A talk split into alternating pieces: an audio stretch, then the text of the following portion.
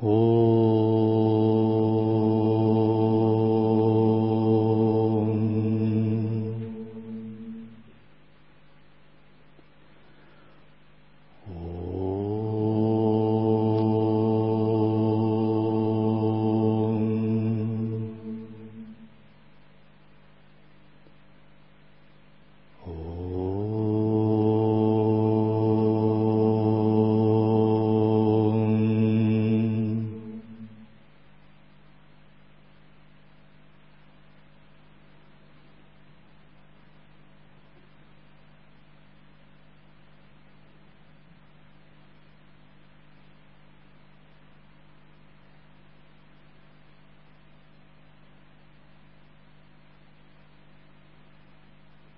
Сутра «Вопросы Мелинды».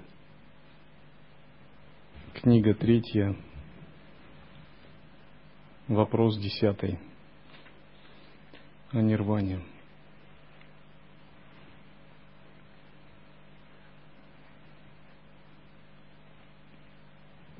Почтенный Нагасына, ты употребляешь слово «нирвана».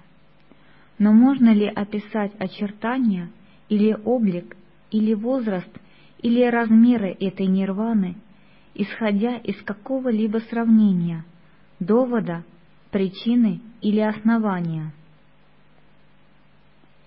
Нирвана ни с чем не сопоставима, государь, поэтому невозможно описать ни ее очертаний, ни облика, ни возраста, ни размеров, исходя из какого бы то ни было сравнения, довода, причины или основания. Нирвана – это синоним брахмана, состояние турии или турья титы, то есть это наша цель. Когда вы медитируете, то вы поднимаетесь до первой тхьяны и примерно начинаете сознанием уравниваться с богами – с богами сферы Камалоки. Затем поднимаетесь до второй тхьяны, третьей тхьяны и сознанием уравниваетесь с богами э, Сваргалоки и Махарлоки. Затем поднимаетесь до уровня четвертой тхьяны, уравниваетесь сознанием с богами Джаналоки. Затем поднимаетесь в тхьяне до пятой, шестой уровня бесконечного пространства – и уравниваетесь сознанием с этими богами. А вот нирвана это дальше, седьмая, восьмая, и вот то, что находится на восьмой и далее. То есть это самый исконный свет, сам недвойственный брахман. В буддийской классификации обычно нирвана больше связывается с пустотностью, шуньей – в ведантической классификации также есть понятие брахма-нирвана и шуньята. И в некоторых э, сутрах, агамах описывается. Однако она не является как бы, на ней не делается такой акцент, поскольку шунья – это только один из аспектов абсолюта, то есть пустотность. Но у брахмана есть множество аспектов. И говорить, что брахман – это только одна пустота, это все равно, что говорить, что какой-либо монах это носитель серой курты. Вот так. Кроме того, что он носит серую курту, у него есть карие глаза, он знает мандукья карику, сидит под не час, хорошо танцует, чемпион по шахматам. И в инструкторской мандале кшатриев. Вот. То есть у него много качеств. И говорить, что этот послушник или монах это только носитель курты, это не совсем верно. Это только одна часть качеств. Вот такой взгляд ведантической традиции на пустотность. Тем не менее, понятие пустотности, пустоты и нирваны – это законный термин ведантической философии. То есть это не, не заимствованный термин из буддийской философии, это законный ее собственный родной термин. По этому поводу даже существует определенная статья одного ученого, востоковеда-индолога. И те индуисты, которые слушали его, придерживаясь воззрения Двайты и Вишишта Двайты, были сильно удивлены. А те, которые придерживаются воззрения Адвайты, чего им удивляться? Это для них обычное, родное, естественное понятие. Нирвана в двойственных системах философских школ, двайты, вишишта двайты, как бы не очень рассматривается, поскольку она подводит под этими философскими школами, ну что ли, ну закрывает их, короче, вот так. И она не очень удобна для них. А для нас это как бы родная философия. Только с нее все как бы и начинается. Это базовая точка отсчета, это базовая опора – и фундаментальный Иштадевата, это все как бы. Другой вопрос, что мы говорим очень много о творческом самопроявлении, манифестации нирваны. То есть это не застывшее состояние пустотности, как утверждает приверженцы только пустоты, а способность к излучению, эманациям, к вибрациям, проявлению спанды – те же, кто сильно привязаны к имени и формы, и форме в диспутах, они никогда не могут выдержать такого аргумента. Те, кто в двойственности находится в воззрении, они говорят, Джива это Джива, Шива это Шива, и никогда им не быть вместе. И тогда вы вытаскиваете дротики Индры и говорите, а что происходит с Дживой во время Махапралаи? Куда она девается? Когда все имена и формы растворяются. И это очень сильный аргумент. Никто его не может отразить. И тогда они начинают говорить, ну, Джива сливается с Шивой. И тогда наносим второй аргумент.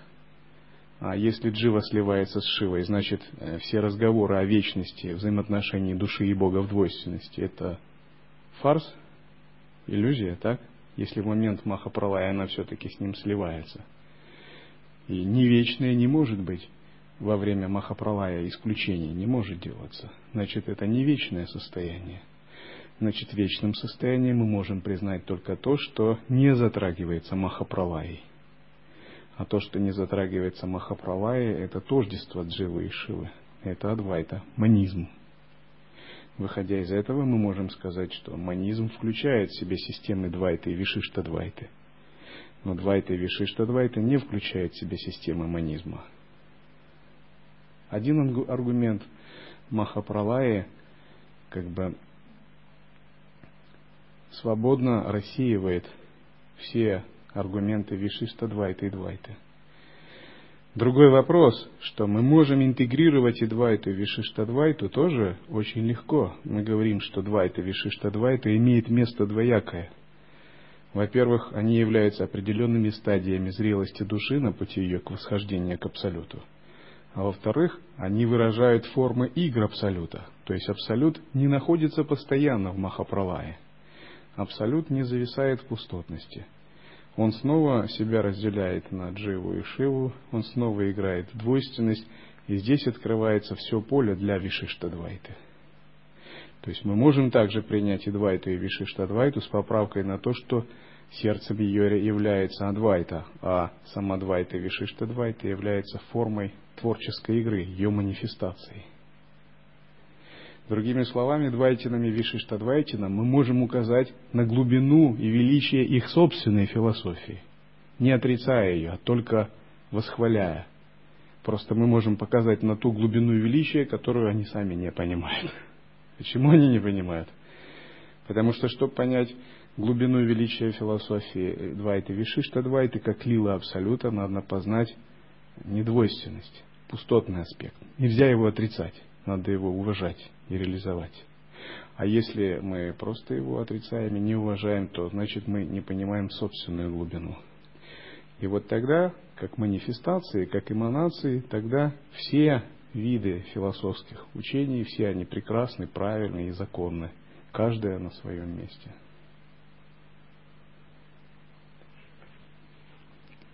Но нирвана же есть, почтенный Нагасына. Нет, я не согласен с невозможностью указать ее очертания, облик, возраст и размеры, исходя из какого бы то ни было сравнения, довода, причины или основания. Изволь мне это обосновать. Хорошо, государь, я дам обоснование. Скажи, государь, океан есть? Да, почтенный, океан есть. А если бы кто-нибудь, государь, спросил у тебя, сколько, государь, в океане воды, и сколько в океане обитателей, как бы ты ответил на подобный вопрос, государь? Если бы кто-нибудь, почтенный, спросил меня, сколько, государь, в океане воды, и сколько в океане обитателей, то я бы вот что сказал, почтенный. Не дело ты, человек, спрашиваешь. Так вопрос ставить вообще нельзя. Такие вопросы оставляют без ответа.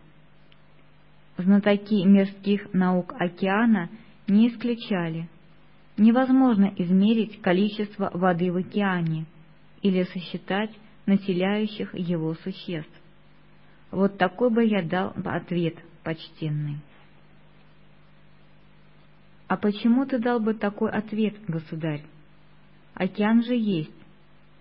Следовало, следовало бы сосчитать и назвать число. Столько-то в океане воды, столько-то населяет океан существ. Не получится, почтенный. Это все вне пределов возможного.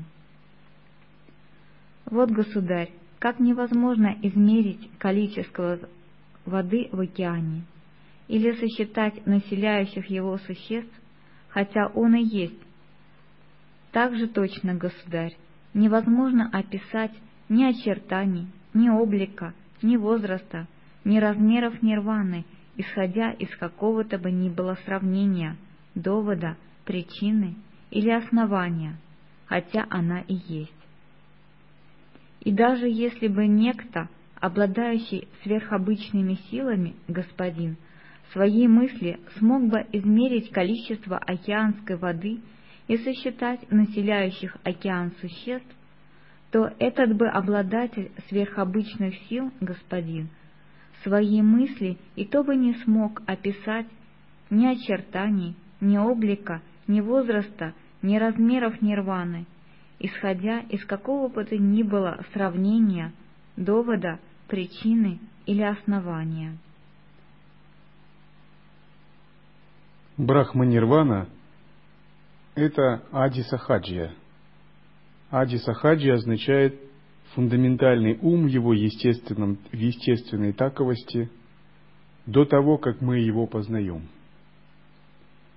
Ади-сахаджа существует до того, как мы родились. Знаем мы о нем или нет, неважно. Допустим, если есть какая-то лошадь или собака, она тоже находится в состоянии ади сахаджи. Неважно, что у нее такое тело и кармы. Ее сущностный свет – это все равно ади сахаджа. Когда мы познаем нирвану через расу, это даршан сахаджа когда у нас происходит некая вспышка ясности или самадхи медитации. И затем мы должны вынашивать эту расу. И когда состояние нирваны становится нашим непрерывным состоянием и достигает кульминации реализации, это пурна сахаджа, реализованное естественное состояние. В сущности, в глубине Даршан Сахаджа, Ади Сахаджа и Пурна Сахаджа одно и то же. Но по плодам результатам, конечно, разное. И здесь зависит, включен ли субъект, мы как субъективное осознавание, в понимание и в осознавание нирваны.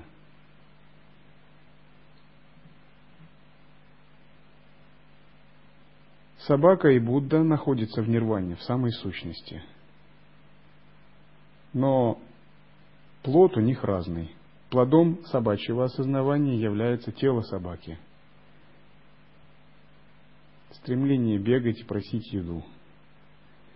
Плодом осознавания Будды является реализация бесконечного сознания и способность к эманацию бесчисленных иллюзорных тел. или плодом осознавания нирваны Брахмой, Творцом, является способность творить новые вселенные. Плодом осознавания нирваны Индрой является способность быть королем 33 богов. Несмотря на то, что все живые существа погружены в Ади Сахаджа, Пурна Сахаджа результат разный. И Пурна Сахаджа, то есть Сахаджа плода, и Даршан Сахаджа, Сахаджа пути имеют только арии, достойные, благородные существа, те, которые ведут садхану. Допустим, существа скверных миров, преты, животные, обычные люди не имеют даршан сахаджа и, соответственно, не имеют пурна сахаджа. То есть не имеют вкуса нирваны и не имеют плода нирваны. Святые ситхи, риши и будды имеют и вкус нирваны, и плод нирваны. Итак, начиная с воззрения, мы идем к вкусу нирваны, а затем к плоду. Слушай дальше, государь, еще обоснование, из которого тоже ясно, что невозможно описать ни очертаний, ни облика, ни возраста, ни размеров нирваны, исходя из какого бы то ни было сравнения, довода, причины или основания, хотя она и есть. Скажи, государь, есть ли среди богов так называемые безобразные боги? Да, почтенный, известно, что среди богов есть и безобразные боги. Можно ли, государь, описать очертания или облик, или возраст, или размеры этих безобразных богов, исходя из какого-либо сравнения, довода причины или основания? Нет, почтенный. Стало быть, государь, нет безобразных богов. Есть почтенный, безобразные боги, но ни очертаний, ни облика, ни возраста, ни размеров их, исходя из какого бы то ни было сравнения, довода, причины или основания, описать невозможно. Вот, государь, как невозможно описать ни очертаний, ни облика, ни возраста, ни размеров безобразных богов, исходя из какого бы то ни было сравнения, довода, причины или основания, хотя они и есть. Так же точно, государь, невозможно описать ни очертаний, ни облика, ни возраста, ни размеров нирваны, исходя из какого бы то ни было сравнения, довода, причины или основания, хотя она и есть. Здесь мы приходим к логическому пониманию принципа самоосвобождения. Брахма-нирвану, состояние Абсолюта, невозможно описать, исходя из логических посылок, законов логики, категорий, понятийного ума, философских систем, теорий и доктрин – Таково воззрение. Такое воззрение – это как бы фундамент, который позволяет нам двигаться дальше. Многие люди интеллектуально и концептуально очень хорошо описывают Бога. И они могут приводить очень сильные аргументы и цитировать Писание по памяти. И в зависимости от того, как они это делают, люди им верят или не верят – но для нас это не аргумент, это всего лишь срез на уровне логики. Относительные измерения. Когда мы речь ведем о воззрении, то мы приходим как к высшему воззрению, к неописуемости. Вслед за неописуемостью наступает что? Самоосвобождение – это не значит, что мы не используем понятийный аппарат, потому что есть такие люди, которые говорят, я медитирую. Спрашиваешь, ну, а что вы медитируете? Это не выразить словами. И все, и на этом все заканчивается. А какие у вас переживания, Тьяна? Это не выразить словами. А на чем вы сосредоточены? Это не выразить словами. Ну, такие люди тоже есть. И они сами себе закрывают путь духовного роста, потому что Многие вещи можно выразить словами на относительном измерении, если не говорить о воззрении. именно воззрение недвойственности нельзя выразить словами. Но то, что мы переживаем, вполне можно описать, поскольку мы еще не часто находимся в недвойственности. Но когда речь идет о нирване, мы сразу подводим к невозможности определения. Вслед за невозможностью определения, что наступает самоосвобождение. Коль мы пришли к согласию невозможности определения, то любые попытка навесить концептуальные ярлыки и определить, они должны разбиться об этот тезис невозможности определения. И вот с этого момента этернализм заканчивается. Начинается истинная внутренняя дхарма. Дхарма сахаджи – созерцательная дхарма. То есть мы как бы взламываем ум и выходим на уровень неума. Уровень неума – это неконцептуальное осознавание. И когда речь идет уже о неконцептуальном осознавании, то мы не ведем речь ни о логических доводах, ни о сумме накопленных знаний, а о состоянии. То есть ты пребываешь в состоянии или не пребываешь, и насколько ты в нем пребываешь и хорошо ориентируешься, или насколько ты можешь его проявить. Вот что как бы в зачет идет. Это можно понять только тогда, когда ты уже ушел от этерналистской точки зрения. Здесь в некотором смысле заканчиваются теоретические диспуты, догматы клириков, и начинается обмен ясностью, обмен пониманием до того, как еще не дошли до этой точки, идет как бы э, борьба канонов, концепций, ортодоксальных теорий. Но как только вы подошли к этой точке, это все заканчивается, и начинается сравнение уровней ясности, понимания, погруженности в неконцептуальную осознанность, гибкости и способности проявить. Все остальное уже как бы не имеет значения.